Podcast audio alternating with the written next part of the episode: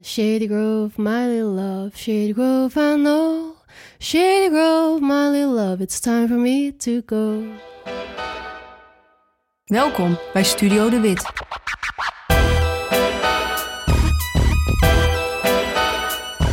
Hallo, ik ben Job de Wit en dit is mijn nieuwe podcast.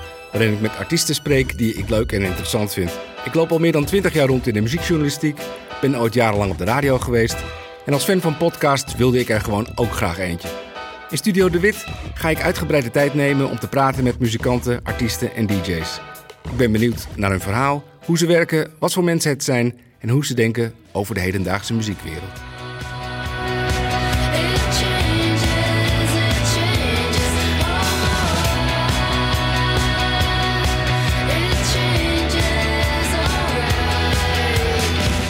Ik af en toe nog mijn Grizzly eten? Ja, natuurlijk. Volgens mij is het alleen maar goed voor de, De intimiteit voor van, de, de, voor de sfeer. van de sfeer. Dat je maar af en toe dan wordt crunchen.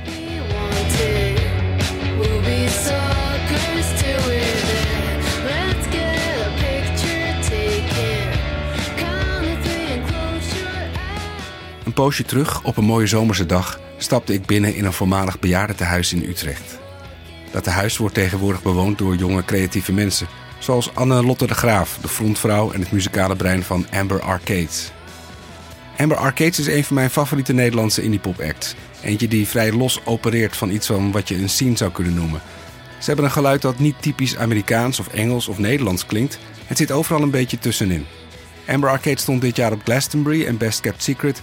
En met It Changes schreef ze een van de tofste Nederlandse singles van 2017. Annelotte schrijft nummers die meteen intrigerend klinken, zonder dat het catchy hitjes worden. Ze blijven hangen en ze hebben een grote replay factor wat mij betreft. En ik zeg acts, want Amber Arcade is geen solo-artiest, althans niet meer. Maar het is ook niet een band per se. Het is Annelotte's project.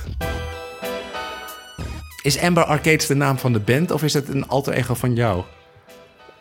Ja, allebei niet echt eigenlijk. Het is, ja, het is Allebei een- niet? Nee, is niet een band, maar het is ook niet een, een alternatieve persoonlijkheid of zo. Ik weet niet, het zijn gewoon twee woorden. Nee, ja, maar, maar Amber is natuurlijk wel een vrouwennaam. Ja, klopt, ja. Het klinkt, Arcade is niet een achternaam, voor Nee. zover ik weet. Maar het Nee. klinkt, het klinkt als een persoon. Ja, dat is wel grappig. Daar had ik eigenlijk helemaal niet aan gedacht toen, eh, toen we die naam bedachten. Maar dat, ja, ik word ook heel, heel vaak zeggen mensen van, hey Amber. Ja. En- ja.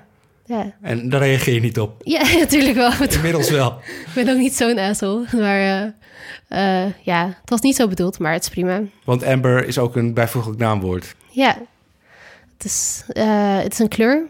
Het is ook een materiaal, barnsteen. Ja, we hebben eigenlijk, want je wil nu misschien weten hoe ik, hoe ik aan de naam kom. Nou, ik weet hoe je aan de, aan de arcades kwam. Want dat las ik ergens. Dat je het uit een verhaal van Godfried Bomans had. ja. En arcades, is, is- dat zijn de zuilengangen. Mhm.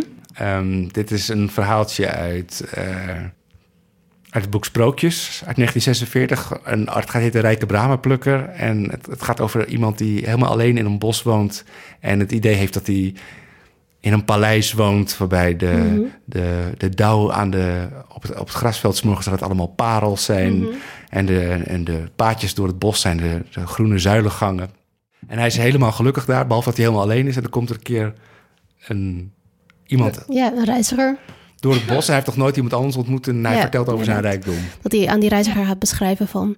Ik heb een sneeuwpaleis met zuilengalerijen en, en spiegels op de, op, de, op de vloer van, van kilometers lang. En een, een mozaïeke plafond wat beweegt. En nou ja, hij is helemaal, eh, gaat helemaal in overdrive-modus. En die reiziger die eh, vindt het allemaal wel interessant.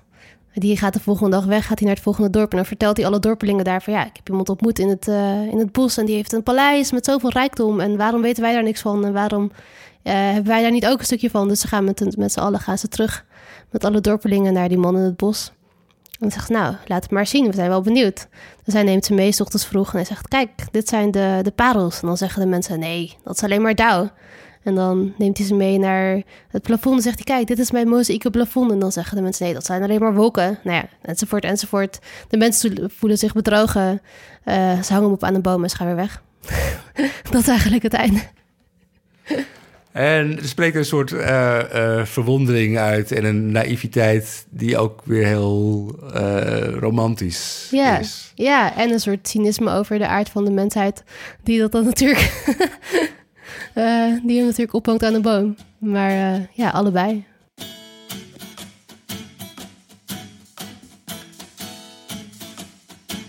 Verwondering en cynisme. Het leven van een jonge popmuzikant in Nederland die opvallend genoeg beter in het buitenland wordt opgepikt dan hier. Dat straks. Maar eerst gaan we helemaal terug naar Annelotte's tienerjaren. Als tienermeisje speelde Annelotte wel gitaar, maar dromen van applaus deed ze niet. Waar de sterren van tegenwoordig vaak al op jonge leeftijd non-stop met muziek bezig waren, speelde het bij haar lange tijd vooral een bijrol. Ja, ze zat op pianoles en kreeg op een blauwe maandag zangles, maar van een Amber Arcades was zeker geen sprake. Annelotte was wel fan van muziek, zij het van een ander genre dan waar ze nu in zit. En niet alleen van de muziek, maar alles Eh, eromheen. latex, rokjes, grote plateau, laarzen. Er zijn foto's van, maar die zijn eh, goed weggeborgen. Een van de coolste indie popmuzikanten van Nederland was vroeger Gothic en vaste bezoeker van Summer Darkness. Dat had ik ook niet verwacht. Zeker niet bij iemand met superlicht blond haar en geen eyeliner te bekennen. Tenminste, niet vandaag. Maar ik, ik had een beetje de... eh, ik vond dat nog soort van het meest brede wat er was of zo. Want in, in gothic muziek, zeg maar, in dat genre was het echt nog super breed. Dan had je echt dingen dus van black metal tot gothic metal tot eh, industrial... tot hele drony dingen, tot... Nou ja, het was echt nog best wel divers. Had je in die tijd ook al het gevoel van ik moet hier iets mee? Nee, nee, niet echt. Ik was er niet, eh, nee, niet mee bezig in de manier. Meer met dansen en er naar luisteren. En heel veel naar concerten gaan en festivals. Dat is ook wel een heel groot deel inderdaad van die cultuur. Maar totaal niet, eh, behalve dan op mijn slaapkamertje... dan een, een, een gitaarstuk van Opeth uit mijn hoofd leren. Verder eh, had ik er niet echt eh, plannen mee. Maar zoals vaker bij jonge leden van heftige subculturen kwam er ook bij Annelotte een punt dat ze klaar was met in haar geval de rubberen plateauzolen en zwarte eyeliner. Ja, nou, bij mij was het denk ik meer dat ik op een gegeven moment gewoon breder ging kijken of zo. Qua wat er allemaal nog meer was. Het is natuurlijk wel redelijk beperkt of zo om je daar heel erg op zo'n één subcultuur toe te leggen. En kwam er toen een andere, een andere scene of een andere obsessie voor in de plaats? Ja, ja, het is eigenlijk, het kan, ja, ja, dat kwam er. En Dat, ik, ik zou bij god niet meer weten hoe dat precies kwam, maar ik kreeg toen een hele folky fase. Wat echt natuurlijk een hele rare opvolging is, maar eh nou ja, er zat wel iets tussen trouwens. Er zat wel iets van een soort indie stunt tussen, dat, maar dan meer de mainstream indie, dat ik dan MGMT en zo eh, leuk vond en dat soort dingen. En toen lag ik op een gegeven moment met een kloplong in het ziekenhuis en toen kon ik alleen maar tv kijken de hele week en toen was net die Fleet Foxes plaat uit. Eh, die eerste, ik weet even niet de titel. Maar daar kwam dan Mykonos zo'n single van dit op tv. En dat, oh, dat was echt, oh, oké. all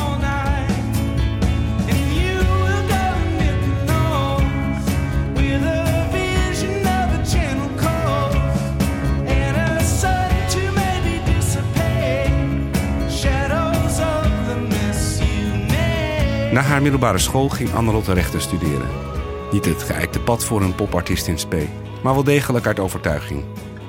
Als ze een half jaar in Philadelphia studeert, zien we niettemin de eerste contouren van een muziekcarrière ontstaan. Ik had sowieso volgens mij al in mijn hoofd dat ik meer met muziek wilde doen. Überhaupt. En het leek me wel, ja, een mooie tijd daarvoor. Je gaat naar een nieuwe stad. Ehm, ja, niemand kent je. Al je oude ja, hobby's en, en, en patronen kan je in principe doorbreken door daarheen te gaan. En dus je nam je gitaar mee? Nee, want die, dat is moeilijk in het vliegtuig, gitaar en zo. Eh, dus ik heb daar een mandoline gekocht. En je dacht, ik ga mezelf opnieuw uitvinden hier. Ja, dat was wel een beetje de insteek. Of in ieder geval weer, ja, ja. Ja, eigenlijk wel. En jouw stem paste waarschijnlijk beter bij die folkmuziek dan bij die eh, industrial cybergothic.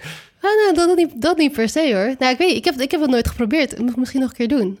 Eh, Ik denk dat ik daar ook wel eh, leuke dingen heb. Ik bedoel, dan zit je stem toch onder lagen van eh, effecten en en, en, en distortion. Dus dan kan je elke stem hebben en dan kan je heel vette dingen mee doen, denk ik. Maar ik, ik was nog helemaal niet aan het zingen. Ik was doodsbang, om te zingen toen ik daarheen ging. Het heeft me daar echt heel veel ja, gekost om, om te durven zingen überhaupt voor andere mensen. Eh, want ik dacht juist dat, dat ik echt een vreselijke stem had en raar. En volgens mij had mijn vader toen ik echt heel klein was... dat ooit een keer als grap gezegd of zo. Maar ja, dat, dat, nou ja, dat blijft dan bij als kind. Echt niks tegen mijn vader hoor. Het echt sowieso niet zo bedoeld. En, en Wat zei hij dan? ja, ik weet niet. Ik, weet, ik was echt heel klein. Maar volgens mij heeft hij een keer gezegd van... dat ik niet, ja, gewoon dat ik niet een stem heb om te zingen... of niet een stem heb om lead vocals te doen of zo. Of, nou ja, I don't know. Het was waarschijnlijk gewoon een soort flauwe grap, maar nou ja, op, op een of andere manier is dat bij me gebleven. Dus ik dacht altijd, oh ja, zingen, nee, nee, dat kan niet. En mijn stem is raar. En nou ja, je weet, waarschijnlijk heeft iedereen dat als je je eigen stem terug hoort van de opname de eerste paar keer, dat je denkt, oh, klink ik zo? Fuck.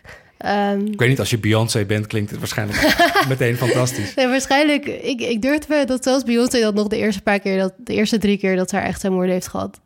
Eh, dus dat had ik ook natuurlijk.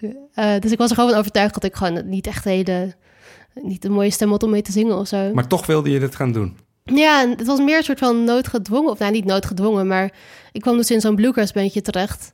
Daar, via wat, via, via vrienden die dat net aan het opzetten waren. En daar kwam ik dan bij mijn mandoline die ik net had gekocht, terwijl ik net twee akkoorden kon spelen. Eh, en, en er was één jongen en die zong. Eh, maar ja, wel essentieel van, van bluegrass en de Amerikaanse muziek is natuurlijk dat er heel veel wordt gedaan met harmonieën en tweede stemmen en koortjes en dat soort dingen. En nou ja, ik was eigenlijk het enige meisje wat erbij zat. Dus het was meer zo van ja, oké, nou dan moet ik het maar doen. Dus toen ben ik maar heel voorzichtig, zo eerst heel zachtjes zo in de kelder, een beetje zo meenerien. En op een gegeven moment durfde ik dan op straat te doen. Toen hebben we heel veel op straat gespeeld. Eh, En wat voor repertoire was dat? ja, echt traditionele Amerikaanse, ja, weet je, Doc Watson eh, nummers. Ja, van die traditionals. Eh, Wanneer heb je dat voor het laatst gezongen? Toen? Of daarna ook nog wel? mm, Zou je, zou je nu spontaan zou iets kunnen zingen? Even denken. Ja. Da, da, da, da. Ja, ik weet al de tekst alleen niet echt meer. Maar je had één liedje van Doc Watson, maar dat is waarschijnlijk dan ook niet van Doc Watson, maar het traditional die hij dan een keer gecoverd heeft. Dat heet Shady Grove. Shady Grove, my little love. Shady Grove, I know. Shady Grove, my little love. It's time for me to go. Nou ja, al die liedjes die gaan over, over, over affaires en dood en vreemdgaan en moord. En, en gewoon niet heel erg eh, gezellige dingen. Bijna een beetje gothic eigenlijk. Nou, zeg.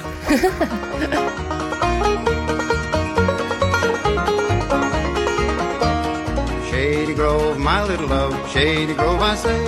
Shady Grove, my little love, I'm bound to go away. Cheeks red as a blooming rose, and eyes are the prettiest brown. She's the darling of my heart, little girl in town. Oh. Iedereen kent die traditionals. En het zijn ook allemaal super makkelijke liedjes. Al die liedjes zijn drie akkoorden, vier akkoorden. De teksten zijn ook redelijk simplistisch. Dus zelfs als je het niet kent, dan kan je het na één keer luisteren ook wel meezingen of meespelen als je een beetje onderlegd bent.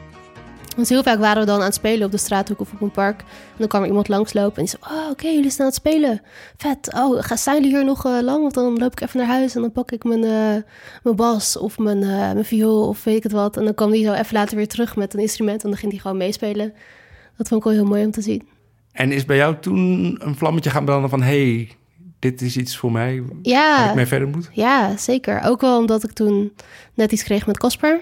Mijn vriend waar ik nu dan nog steeds mee ben. Of, of weer mee ben eigenlijk. maar eh, die was toen ook heel erg bezig met muziek. En die had net een eerste EP'tje opgenomen. Beetje singer-songwriter, folky dingetjes ook. Eh, dus ik zag hoe hij daar allemaal bezig was. En dat vond ik wel heel interessant. Maar ik dacht ook al een beetje toen dat ik de boot gemist had. Dat weet ik nog dat ik met hem daar toen een keer gesprek over had van ja, ja, jij hebt nu al een EP uit en dit en dat. En ik ken al zoveel mensen die nog jonger, want ik was zo'n 21, die nog jonger zijn dan ik. Weet je wat je net zei, die 19 zijn en die al een platendeal hebben of al dit of dat, weet je. Dus wat, waar ben ik eigenlijk mee bezig? Ik kan beter gewoon, eh, ja, waarschijnlijk gaat het dan toch niet meer worden, want ik kan nog niet eens fatsoenlijk gitaar spelen en net drie akkoorden op een mandoline, zeg maar. Maar ik vond het wel heel leuk. Dat dat had ik wel gemerkt. Dus ik dacht, ja, ik had meer een soort van besluit van... oké, ik vind het gewoon heel leuk, dus ik doe het gewoon. En ik, nou ja, ook al... eh, Maar jij wil ook je studie afmaken. ja, zeker. Toch wel met een soort op je, in je achterhoofd van... als het niet lukt als... Ja, dat. Muzikant? Ja, dat. Maar ook omdat ik mijn studie... Ja, ik ben dat ook niet voor niks gaan studeren. Ik vind het ook gewoon super interessant. En, Rechten, toch? Ja. Ja, het is niet alleen voor zekerheid voor... eh, ik, vind, ik vond mijn studie ook gewoon ontzettend interessant. Vooral de meer filosofische, theoretische aspecten eraan. Eh, ja, dus dat wilde ik ook gewoon heel graag afmaken überhaupt. En inderdaad ook wel een beetje het idee van, nou ja, muziek, onstabiel, je weet het nooit, inkomen, bla bla bla. Dat natuurlijk ook wel op de achtergrond. Ja. Dus je bent gewoon netjes afgestudeerd en bent gaan solliciteren... en op de- in de tussentijd liedjes aan het schrijven. Ja, eigenlijk. ehm, ik ben afgestudeerd in 2014. Dat is ook alweer drie jaar geleden. Ehm, Nog maar drie jaar geleden. Ja, oké, relatief. maar ehm, ik had al redelijk wat demo's toen voor mijn eerste plaat ook gemaakt al. En ik was, ja, ik kende dan weer een vriend uit Engeland en die was dan, die ging dan management dingetjes doen. Dus daar was ik al een tijdje mee bezig dat hij dan allemaal plannen ging maken. En eh, nou ja, hij had allemaal grote plannen. Ja, en je moet gewoon even afstuderen en dan gaan we, dan gaan we echt, eh, dan kom je naar Engeland, gaan we verhuizen en dan eh, gaan we echt, nou ja, dan gaan we ervoor en dan... I'll make you big, zeg maar. nee, dan moet je natuurlijk sowieso eigenlijk al weglopen zodra iemand zulke dingen zegt. Want dat, ja, zo werkt het gewoon niet. Maar goed, ik eh, dacht, oké, ja, gaan we doen. Eh, En wat voor materiaal had je toen? Nou ik had eh, ja, nou, drie demo's van mijn eerste album. Ik had wel meer nummers al geschreven. Oké. eh, maar drie had ik dan een beetje een demootje van opgenomen, zeg maar, met mijn buurjongen. Maar je had die, sorry, die liedjes waren niet in de, in de stijl van Oh Brother, Art Thou, eh, Americana. Oh ja, nee, oh ja, nee, klopt. Nu maak je weer een sprongetje. Nee, er zat inderdaad nog wel wat tussen. Ik kwam dus terug uit Amerika en toen ging ik dus bij, eerst bij Casper in de band spelen. Een beetje achtergrond, eh, achtergrondmandoline, achtergrondzang. Uiteindelijk gingen we veel meer samen, samen schrijven. Toen hebben we ook samen een tijdje een band gehad, Oh Brave White Eyes. Dat was ook echt heel Sorry, hoe heette die band? Oh, Brave White Eyes. Ja. en eh, het was ook heel folky allemaal. Toen ehm, zijn we een tijdje uit elkaar geweest. Eh, dus ja, toen werd het ook gewoon met de band steeds lastiger. Ja, op dat moment was het niet echt heel fijn meer per se om samen dan Nee. elkaar nog in die context veel te zien. Dus dat is toen een beetje ja, doodgebloed. En toen ben ik meer mijn eigen nummers gaan schrijven. En nou ja, toen is hij ook verhuisd. Toen kreeg ik een nieuwe huisgenoot. En hij is echt een ontzettende muziekfreak. En hij weet echt van alles. En hij heeft me echt aan duizend nieuwe bands geïntroduceerd. En, en En inspiratie. ja. Dus hij heeft me eigenlijk heel erg uit die folky hoek getrokken. En me in een heel nieuw muzikaal universum Wat heb je toen ontdekt? Ja, Deer Hunter, zeg ik altijd maar. Dat, ja, heel veel natuurlijk. Maar Deer Hunter was voor mij wel echt een openbaring of zo. Omdat zij zo eclectisch werken. Eh, het zit echt dingetjes in van, van, van crowdrock tot nou ja, een beetje stereolab-achtige dingetjes, broadcast-achtige dingetjes en shoegaze-achtige. Ja, het is zo alle kanten op dat ik dat echt eh, ja, heel eye-opening vond. En dat is ook een beetje dat mysterieuze donkere zit er ook wel in. Wat natuurlijk ook wel een beetje bij mijn gothic verleden aansluit misschien. En ja, die zanger is natuurlijk ook wel een verschijning om te zien qua... Hij droeg heel vaak jurken en, en, en make-up. En nou ja, wat ook wel... Nou ja, uit mijn gothic cultuur was ik ook heel veel mannen in jurken gewend. dat vond ik altijd wel leuk. maar eh, dus dat vond ik eh, wel een ontdekking. En via dat ben ik dan weer heel veel andere dingen gaan luisteren ook. Eh, meer 90s dingen en nou ja, broadcast. Veel Stereolab, uh, Viola Tango, Breeders, Het is grappig dat je, dat je Broadcast noemt, wat een van mijn eh, favoriete bands is van deze eeuw. En niet niet heel veel mensen, volgens mij zeker niet in Nederland, kennen dat volgens mij. Nee. Ehm, het is, en vooral met haar stem, als ik dat hoor, dat raakt me gewoon heel direct.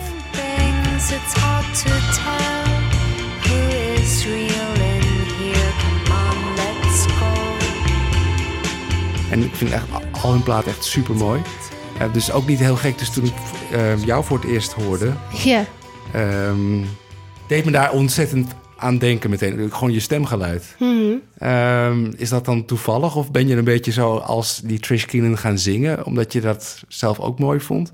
Hmm, Ik denk misschien allebei. Eh, nou, ja, ik heb van mezelf denk ik wel een redelijk zachte, fragiele stem of zo. Wat zij ook wel heeft, dat is wel kenmerkend. Eh, maar ja, ja, ik word met zoveel zangeressen vergeleken. Joh. Als vrouw, dat ding. Als je als vrouw muziek maakt, dan ligt de focus zo op... oh, als welke zangeres klink je? Dus nou ja, in plaats van hoe klinkt je muziek of zo. Dus inderdaad, ja, broadcast hoor ik heel veel. Maar ook Molly Rankin van Always hoor je veel.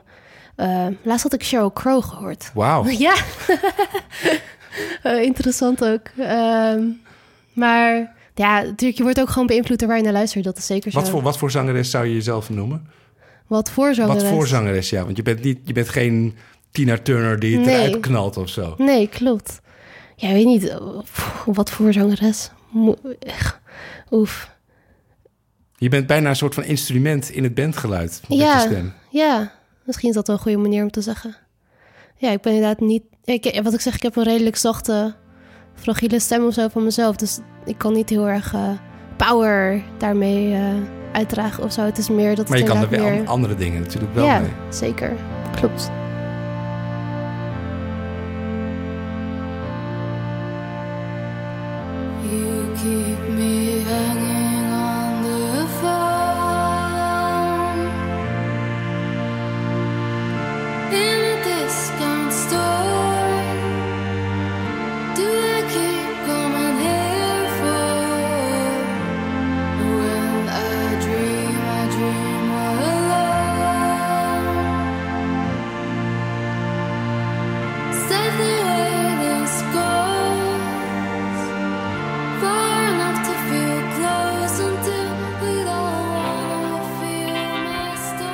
Iedereen kent het verhaal, iedereen die jou kent, kent het verhaal dat je dus met je eigen spaargeld die eerst, het eerste album in de Verenigde Staten bent gaan opnemen. Dat was twee jaar geleden dan nu? Eh, ja, mei 2015 was dat. En dat was dus een beetje naar aanleiding van dat die manager in Engeland, waar ik daarvoor dan mee had gepraat, of die allemaal grote plannen had, dat die toen, zodra ik afgestuurd was, ineens iets had van, oh ja, nee, ik heb toch eh, geen tijd, doei. Eh, dus toen dacht ik, oké, nou, hier eh, werk ik al anderhalf jaar naartoe. Ineens heb ik geen manager meer. Ik kende ook in Nederland verder niemand of zo. Qua, en ik vond het allemaal niet... Ja, oké, dit mag ik niet zeggen van een manager. Maar ik vond het niet heel interessant wat hier allemaal gebeurde. Veel. Eh, dus Muzikaal gezien. ja, qua, er waren niet echt producenten in Nederland waarvan ik dacht, nou, daar moet ik echt mee werken of zo. En ik had wel, ik wilde ook wel gewoon een beetje het avontuur eh, aangaan qua reizen. En ik wilde vooral heel veel toeren. Dat wilde ik eigenlijk het liefst. En ik dacht, ja, oké, wil toeren, maar hoe kom je in Nederland uit als niemand je daar kent? Oké, eh, dan moet je dus bij een buitenlands label, een buitenlandse boeker, maar hoe kom je daarbij? Want die krijgen duizend e-mails per dag van bands die eh, ze demo's opsturen. Dus het was wel, ja, een enigszins tactische keuze ook wel om dan eh, het buitenland op te zoeken, ook om de plaat te maken. Maar ook natuurlijk de, de ervaring en het avontuur. En nou ja, daar een tijdje wonen en kunnen werken met mensen die je gewoon heel vet vindt. En Ja, maar je deed het toch maar gewoon. Ja. Zelf die mensen opzoeken. Want dat doet bijna niemand. nee, nou, de laatste tijd wel iets meer toch? Ik bedoel, Ken Shaker gaat ook met die, eh, hoe heet die? Steven Malcolmus of zo? Ja, dat is waar. Het gebeurt, het gebeurt wel. Maar je moet in ieder geval heel veel zelf eh, eigen initiatief tonen. Ja. Ja, ja, zeker. Ja. Maar dat is wel wat ik overhield aan die mensen die er ineens mee kapten. Qua, ja, dat moet ook. Je kan niet vertrouwen op, op iemand anders die zegt... ik ga je groot maken of ik ga dit voor je doen of ik ga dit... Want Nee, maar iemand anders had de hoop misschien wel opgegeven... en de handdoek in de ring gegooid op dat moment. En voor jou was het Ja. juist een stimulans om extra eh, op het gaspedaal te drukken. Ja, nee, ik- ja, ik wil het gewoon doen. dus ja, dan is het gewoon de enige manier om het daar gewoon eh, zelf te doen. En heel veel mensen proberen dan een, eerst een label te vinden... wat het gaat financieren. Ja. Ja, dat was dus mijn idee van dat dat, ja, misschien is dat niet zo, maar mijn idee was, ja, wat ik zei, labels die krijgen duizend e-mails per dag van bands die, die zeggen, hier zijn mijn demo's, eh, financier mijn album. En nou ja, ik kende ook verder niemand en nou ja, zij kenden mij niet, dus dat is dan best wel een risico voor zo'n label om dan eh 15.000 euro te gaan steken in, in een band waarvan ze de demo's wel leuk vinden, terwijl ze die mensen niet kennen. Misschien houden ze er ineens wel mee op volgende maand. Eh, misschien wordt het album helemaal niet eh, zo mooi als ze gedacht hadden op basis van die demo's. Of hebben zij er ideeën over die Ja. anders zijn dan jouw ideeën? Ja, ook misschien. Ja. Het leek mij in ieder geval dan... Ja, het leek mij het beste om gewoon het album te maken. En dan, nou ja, hopen dat er, dat er dan iemand in Ja, geïnteresseerd nou, ik vind het is. heel stoer. Ja, dan weten ze tenminste waar ze voor kiezen. Dus dan is het album al klaar. Dan is het niet meer een soort van bed aan hun kant van een risico. Ja, het is natuurlijk altijd een risico. Maar dan is in ieder geval het risico minder dat ze dan in ieder geval weten wat de plaat is. Was het voor jou een groot risico? Ehm, nee, het was wel al het geld wat ik had. en ik heb ook nog heel... Ja, ik had volgens mij 10.000 euro. En dat was toen eerst heel veel. Maar toen dak, zakte de dollar ineens. Dus toen was het ineens veel minder. Dus toen moest ik ook nog allemaal extra shit gaan verkopen. En, en, en instrumenten verkopen en pedalen en alles. En, eh, Ik vind het nog ja. steeds wel veel geld voor iemand van 5, 26 om gespaard Ja. te hebben. Ja. Voor kort na je studie. Ja, ik heb je dat gedaan? Ja, ik heb gewoon heel, altijd gewerkt naast mijn studie. En ik ben sowieso nog steeds iemand die niet veel geld nodig heeft. Ik bedoel, ik woon hier super goedkoop. Ik heb altijd eigenlijk antiek gewoon heel goedkoop. En het enige waar ik geld aan uitgeef is eigenlijk boodschappen. En af en toe nieuwe sokken of zo. Het is een goede investering gebleken volgens mij. Ja, Ik weet niet of je het al terugverdiend hebt. Ik weet het ook niet. ik hou het niet bij. Eh, ik denk wel om en nabij, zou ik denken. Ja. Eh, je hoort wel eens van die horrorverhalen van Nederlandse bands die dan hun plaat willen laten mixen door eh, Een grote buitenlandse producer. En dan sturen ze het op en dan wordt het door een of andere stagiair gemixt. Krijgen ze het terug en dan zijn ze helemaal niet blij mee. Dat is wel iets ook natuurlijk door mijn hoofd ging van... oké, ik ga daarheen, maar zometeen heeft die Ben Greenberg zoiets van... oh ja, nou, laten we maar even een plaatje maken in een week. Bam, klaar, oké, zie je nooit meer terug, doei. En dan zit je, weet je, misschien- dat weet je gewoon niet. Je kan wel Skype met iemand en de, je soort van inschatten wat voor persoon dat is... en hoe dedicated die is. En ik had er wel een goed gevoel bij, maar ja, het is wel eng natuurlijk. Ik weet het niet en ik ging daar in mijn eentje heen. Eh, dus dat vond ik wel spannend ook. Maar dat, dat, was helemaal, ja, dat was helemaal ongegrond gelukkig. Iedereen was super dedicated juist. En nou ja, dat vond ik wel heel bijzonder. Dat ook, ook Shane en Kevin en ook de hele band, zeg maar, waar ik mee Dat zijn de werkte. muzikanten Ja. die meespeelden. Ja, Shane en Kevin van Quilt. Die kende ik wel al een beetje. Want die hadden een paar shows in Nederland gedaan eerder, waar ik support had gedaan. Eh, en Jackson van Real Estate dan. Hmm, Maar iedereen was super dedicated en dacht mee over alles. En kwam met allemaal ideeën. En ja, eigenlijk heeft iedereen soort van samen de plaat geco-produceerd of zo. Dat was wel heel vet. Maar jij had die liedjes geschreven. Ja, Ehm, je hebt dan waarschijnlijk ook wel een idee over hoe dat moet klinken. ja. Eh, uiteindelijk wordt het natuurlijk altijd anders Ja. dan wat je had gedacht. Zeker. Ja, ik probeerde echt nog wel in het begin krampachtig soort van heel erg specifiek referenties voor alles. Oh ja, in dit nummer wil ik de drums zoals... Ik had echt hele lijsten van YouTube-filmpjes van nummers die ik dan vet vond meegestuurd. Eh, van, eh, nou ja, ik wil de drums zo- zoals dit nummer van Deer Hunter. En ik wil de gitaar zoals dit nummer van weet ik veel welke band. En dan dat helemaal zo. Eh, maar ja, dat werkt natuurlijk gewoon niet zo. En, en uiteindelijk toen ik daar was, vond ik het juist heel vet om te zien dat...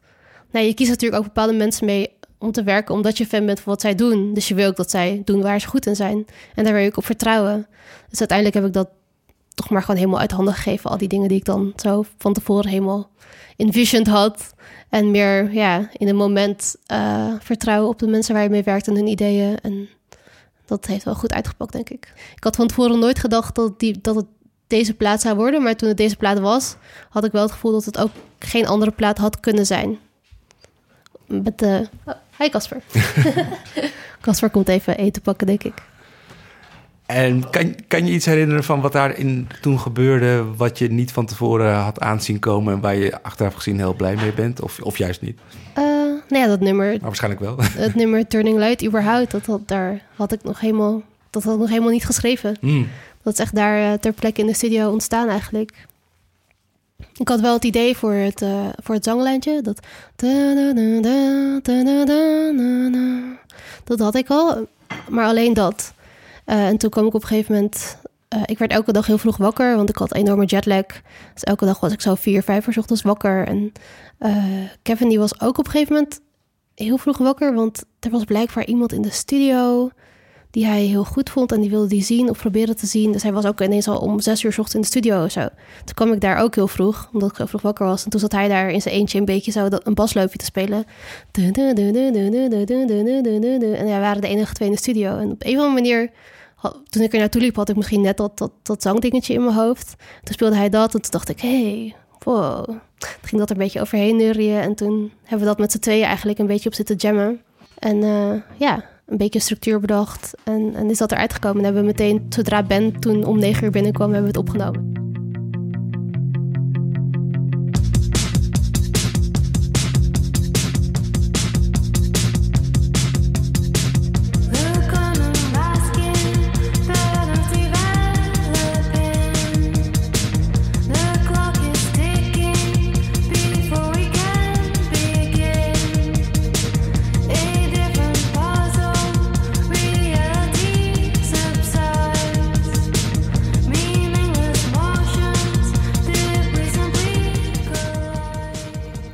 Debuutalbum van Amber Arcades was af.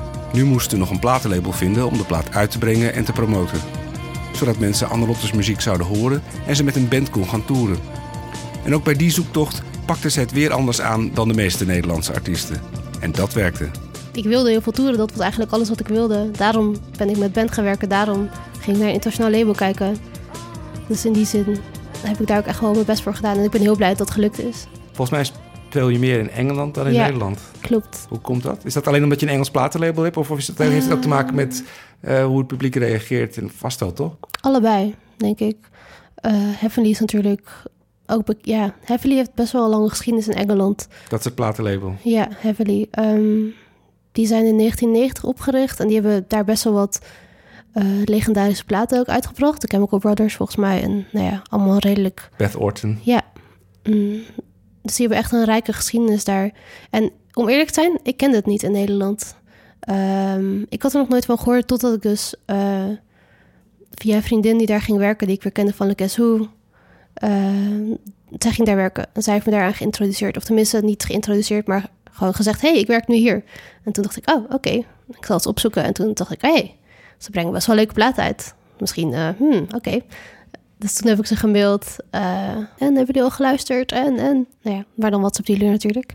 Ehm, en toen ineens kwam er zo'n mailtje van... eh, ja, ja ik, kom naar, eh, ik kom naar Nederland. Wanneer zijn er shows? Zo, oh, oké. En toen hadden we gelukkig net een supportshowtje staan voor Brianna... mm, Brianna iets, Morela, Malena. Nou ja, in de Rode Bioscoop. Het was een solo show. Of ik dan alleen met Alex, mijn gitarist toen. Dat is een heel klein zaaltje in Amsterdam. Heel klein, ja, zeker. En nou, dat was onwijs spannend. En ik had met Alex nog nooit live gespeeld. En, en ik had überhaupt de nummers nog nooit live gespeeld. En ik was nog helemaal in mijn awkward turtle helper kijken mensen naar me op het podium mode. dus dat was, en er zat ook nog die vent in de zaal. Dus dat was wel echt heel spannend. En ja, het was ook zeker niet mijn beste optreden ooit. Maar op de een of andere manier eh, heb ik hem toch geweten te overtuigen. Maar dat was niet echt representatief voor het album wat je had opgenomen. Nee, klopt. Nee, Omdat je met z'n tweeën was. ja, gewoon eh, behelpen. Hij is gewoon puur op jouw personality dat nou, die hij zag avond, dat het goed was. die avond, eh wat, nee, wat ik zei, ik was vooral eh, heel erg proberen aan het doen alsof ik niet heel zenuwachtig was en ongemakkelijk. Maar je, zag, je, je keek hem bijna in de ogen dan als je op de eerste of tweede rij zat. nee, hij zat niet op de eerste rij. Maar zelfs als hij achterin zit, Ja, zie je hem ja. zitten. Ja, ja gewoon niet veel kijken. niet veel aan denken. Maar ja, dat was wel heel spannend. Maar hij zei wel gelukkig meteen daarna van... Oh, oi, that was great. Yeah, you're right. Oh, that was great. Eh, ik ben niet zo goed in dat accent nadoen, maar het komt daar een beetje in die uh, contraien. En zij was wel meteen heel enthousiast en dacht... Oh, oh ja? Oh, oké. Eh, nou ja, maar, maar dat, is wel, dat is wel vet aan Heavily. Als in, zij zijn echt wel een label die echt...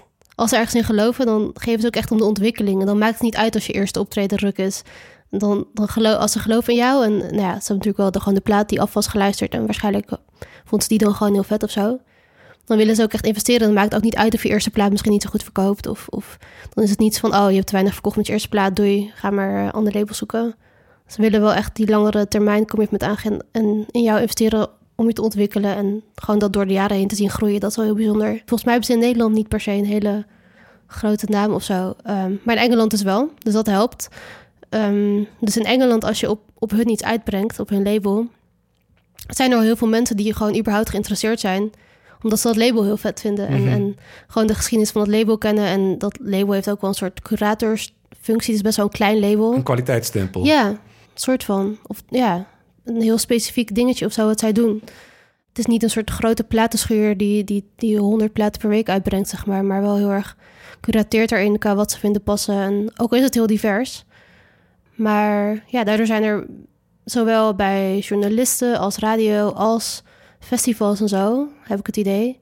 Al meteen mensen die ja, in ieder geval goed gaan luisteren. En, en nou ja, het- voordeel van de twijfel misschien dan geven van... nou, ik ga in ieder geval luisteren, want Heavily brengt het uit. Eh, dus dan, dan eh, zou het best wel iets kunnen zijn. Ik denk dat dat wel helpt. Ehm, en Heavily cureert ook heel veel podia op festivals. Ehm, nou ja, heeft goede banden met, met deze en gene. En nou ja, ook dat andere wat je zei van... dat het publiek daar an- ja, anders reageert is... Want het is geen typisch Engelse muziek die je maakt. Nou, weet ik dus niet zo goed. Broadcast was ook Engels. Dat is waar.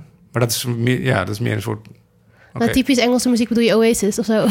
Nou ja, inderdaad. Nou ja, typisch Engelse muziek. Dat gaat natuurlijk van, eh, van de Beatles tot, eh, tot grime. Ja. Is typisch Engelse muziek. Ja, maar je hebt je plaat in Amerika opgenomen met Amerikaanse muzikanten. Ja, klopt. Dat is grappig. Want in eerste instantie zaten we ook meer op de Amerikaanse markt te focussen toen we labels gingen zoeken. We hebben nog een tijdje met Secretly gemaild, met Dead Oceans. Een beetje meer, dat is eigenlijk de hoek waar we meer zaten te zoeken. Maar die zeiden allemaal, ja, we vinden het super mooi. We willen het live zien. maar ja, dat gaat natuurlijk gewoon niet. Dat is het hele ding. Want, nou ja, live spelen in Amerika is zo'n klus met visums en, en kosten. En je gaat niet even voor één show daarheen om het een label te laten horen die het dan misschien mooi vinden of zo. Want dan ben je meteen 7000 euro verder. Ja, en in Engeland kon dat wel. Ja. En toen bleek ook nog dat het in Engeland het heel erg aansloeg. Wat dus misschien ook weer niet zo gek is als je kijkt naar dat bands als Broadcast daar ook vandaan komen en ook nog steeds een soort grote cultstatus hebben. Ehm, ja, en, en ze hebben natuurlijk BBC Six Radio. Dat is wel echt eh, een ding. En die supporten jou. Ja, ja, gelukkig. Ja, dat is wel heel bijzonder. It Changes is een nieuwe single. Die heeft vier weken in de A-list of zo gestaan. Dus ja, dat merk je zo. Dat, ja, dat doet zoveel.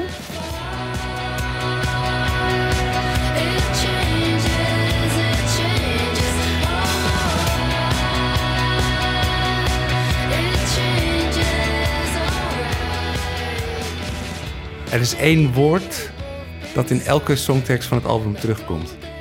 De. Nee? Nee. Wat dan? We. Oh ja? Elke? Oh? Oké, ja, dat zou kunnen. Ah. Dat heb je goed uitgezocht. Dat viel me gewoon op. Oké. Even denken.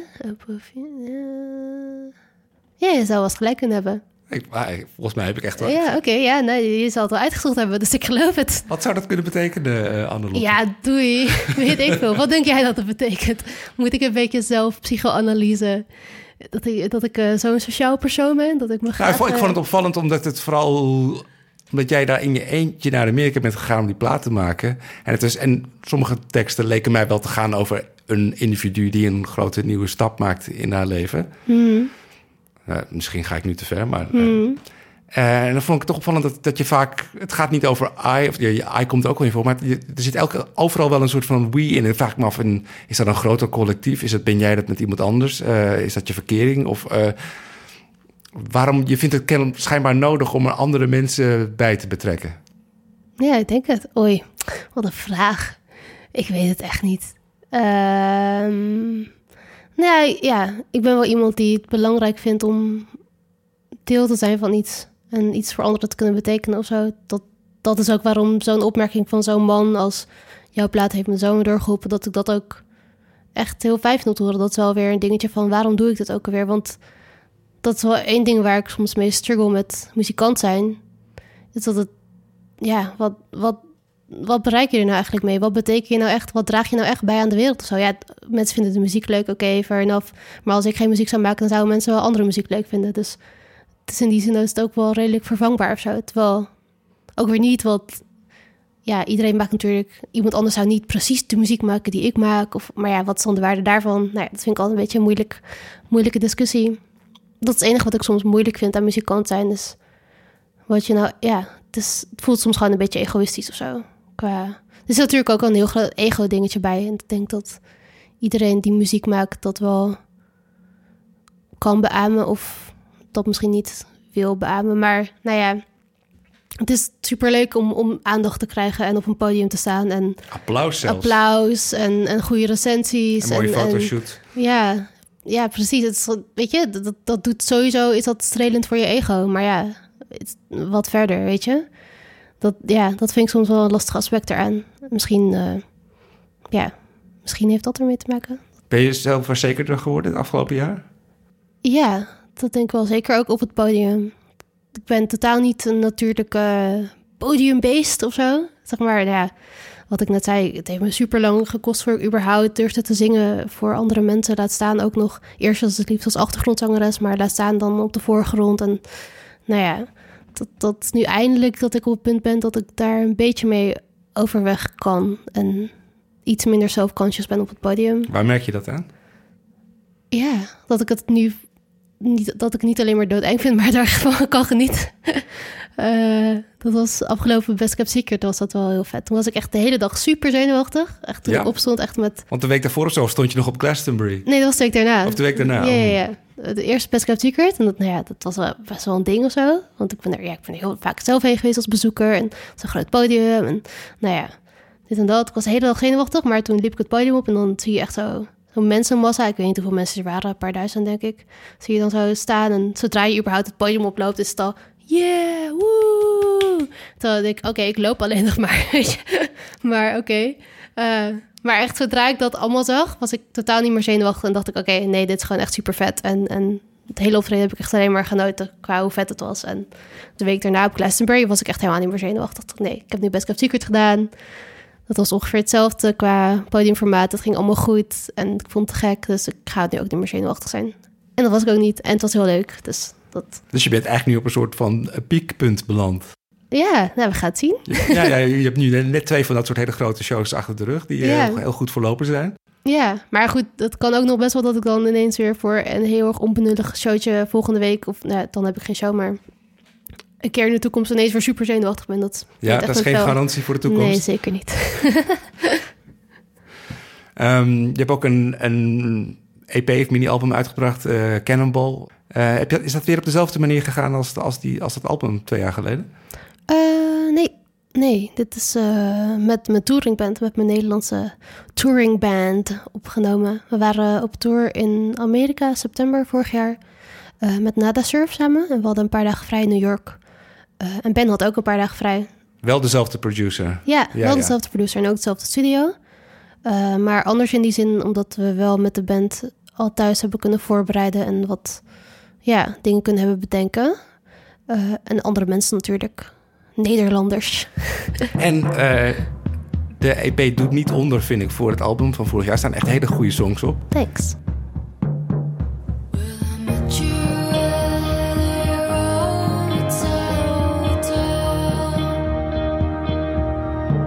Ehm, het is wel fijn, denk ik, zo een jaar later om te kunnen zeggen... wat ik nu maak, is, kan, bedoel, het zit nog steeds, het is nog steeds Mhm. goed. Het was geen één, geen, zeg je dat, geen, eh, Geen one-off. geen eh, one-off of zo. Die- Gelukstreffer. Ja, toevalstreffer, dat was het woord wat ik zocht. Ja, nee, zeker.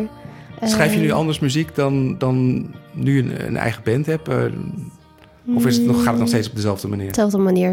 Ik weet niet of dat ooit gaat veranderen. Va- va- dat gaat wel. Nee, dat Nou, gaat vast never wel change a winning team. We gaan Ja. zo door. Ja, ja, ja. Maar nou ja, weet je, het leven is lang. Ik wil het nog wel een tijdje doen. Ik wil misschien ook nog wel een keer een, een heel ander, een LCD-achtige album maken. Weet je wel, dat lijkt me veel moeilijker dan weer om je eentje te schrijven. Maar goed, toekomstmuziek. Meer elektronisch bedoel je? Ja. ja, die nummers van de EP die wilde ik gewoon heel graag de wereld in helpen. Omdat ik het allemaal hele, zelf ook gewoon, ik ben heel blij met die nummers en ik sta er helemaal achter. Maar voor mijn plaat had ik alweer een hele andere idee van de richting die ik in wilde slaan. En dat, dat ja, dus ik wilde dit eigenlijk afsluiten en die nummers nou ja, uitbrengen, zodat ik weer met een schone lei een hele nieuwe plaat kon gaan schrijven from scratch. Mhm. Eh, dus dat ben ik nu aan het doen eigenlijk. Heb je nu het gevoel van, ik, ik zit nu echt in het zadel met mijn, met mijn muziekcarrière? Eh, ja. Is, meer, ja, het meer dat je steeds iets meer vat krijgt op, op hoe het allemaal werkt en wat, wat de gang van zaken is en hoe alle lijntjes zich verbinden en wat je allemaal kan en, en een team om je heen hebt wat je steunt. En dat is natuurlijk al heel anders dat ik nu al dat allemaal in place heb of zo. Qua een boeker, een label, een manager en nou ja, dat het allemaal al een soort framework is wat staat en dat je die zin iets veiliger voelt of zo kan schrijven. Maar ja, aan de andere kant ook meer druk, omdat je al die mensen om je heen hebt die dingen verwachten. En eh, is er ook wel meer, oké, nou dan, dan moet het wel, eh, anders is ook iedereen teleur. En nou ja, dat is dan wel weer anders. Zijn je ambities veranderd? Ehm, Nu al wat succes te pakken hebt? hmm, hmm, nee, ja, oef. Ik weet, ik weet niet meer zo goed wat mijn ambities waren vorig jaar. Ik had nooit gedacht dat ik op Glastonbury zou staan, dat niet. In een jaar tijd. Nee, precies. Dat was wel eh, bijzonder. Ik bedoel, we zitten eh, met alle respect nog steeds gewoon in anti-kraak in, Utrecht, in Utrecht. ja, Wat doe je hier nog? Ehm, goedkoop wonen. En Moet je niet naar Engeland of naar Amerika? nou ja, ik weet het Om niet. echt een, vol, echt een grote stap weer te zetten. Ik weet niet of dat nodig is per se om echt dan ergens... Want ik heb ook niet echt het gevoel dat je echt helemaal op waarde geschat wordt hier in Nederland. Tja, nou ja, het begint wel te komen. Maar ja, de radio is hier gewoon zo... Ja, ik mag niet te veel zeiken van mensen op Nederland. Maar je merkt zo het verschil dat ze in Engeland BBC Sticks hebben en hier gewoon niks wat daar blijkt. Dat, dat, dat is ook een soort vicieuze cirkel.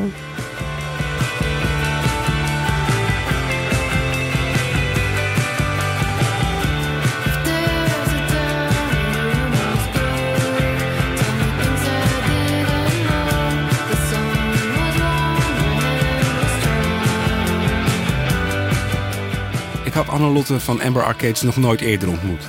En ik vond het heel cool hoe ze mij gewoon thuis ontving in haar voormalige bejaardentehuis met een grote bak krusli in de hand. Ik vind haar nog steeds een van de meest ondergewaardeerde songwriters en muzikanten van Nederland. En daar trekt ze zich niks van aan en gelijk heeft ze. In Engeland snapt ze het wel en ik ben heel benieuwd of ze het komende jaar weer een nieuwe stap kan zetten. Er stond laatst een heel groot stuk in de New York Times over hoe vrouwen de meest interessante rockmuziek van nu maken. En daar ben ik het niet alleen helemaal mee eens, maar ik vind dat Amber Arcades daar in Nederland een uitstekend voorbeeld van is. Iemand die niet wacht op erkenning, maar actie onderneemt en zorgt dat er dingen gebeuren. Je hebt je ontbijt nog helemaal. Oh ja, shit, ik vergeet het helemaal. Ik zou het eigenlijk nu op aan eten voor de intieme sfeer, dat je mij kan horen. Wacht. Mmm, Ontbijt kruslu. met Amber Arcade. Mmm. Dat was het. Bedankt voor het luisteren en bedankt Annelotte van Amber Arcades. Check haar muziek ook op Spotify. In de volgende aflevering van Studio De Wit praat ik met ex-popster Brahim Fouradi, die tegenwoordig een belangrijke man achter de schermen is, wereldwijd, als hoofd ENR van de tv-shows The X Factor en Got Talent. Een muziekmogel in de dop. Dit was een productie van Dag en Nacht Media met editing van Anne Jansens en Lieke Malkorps. Mijn naam is Job de Wit. Laat een recensie achter op iTunes en laat me weten wat je vond via Twitter op Job de Wit. Voor meer toffe podcasts ga naar dagennacht.nl. Tot volgende.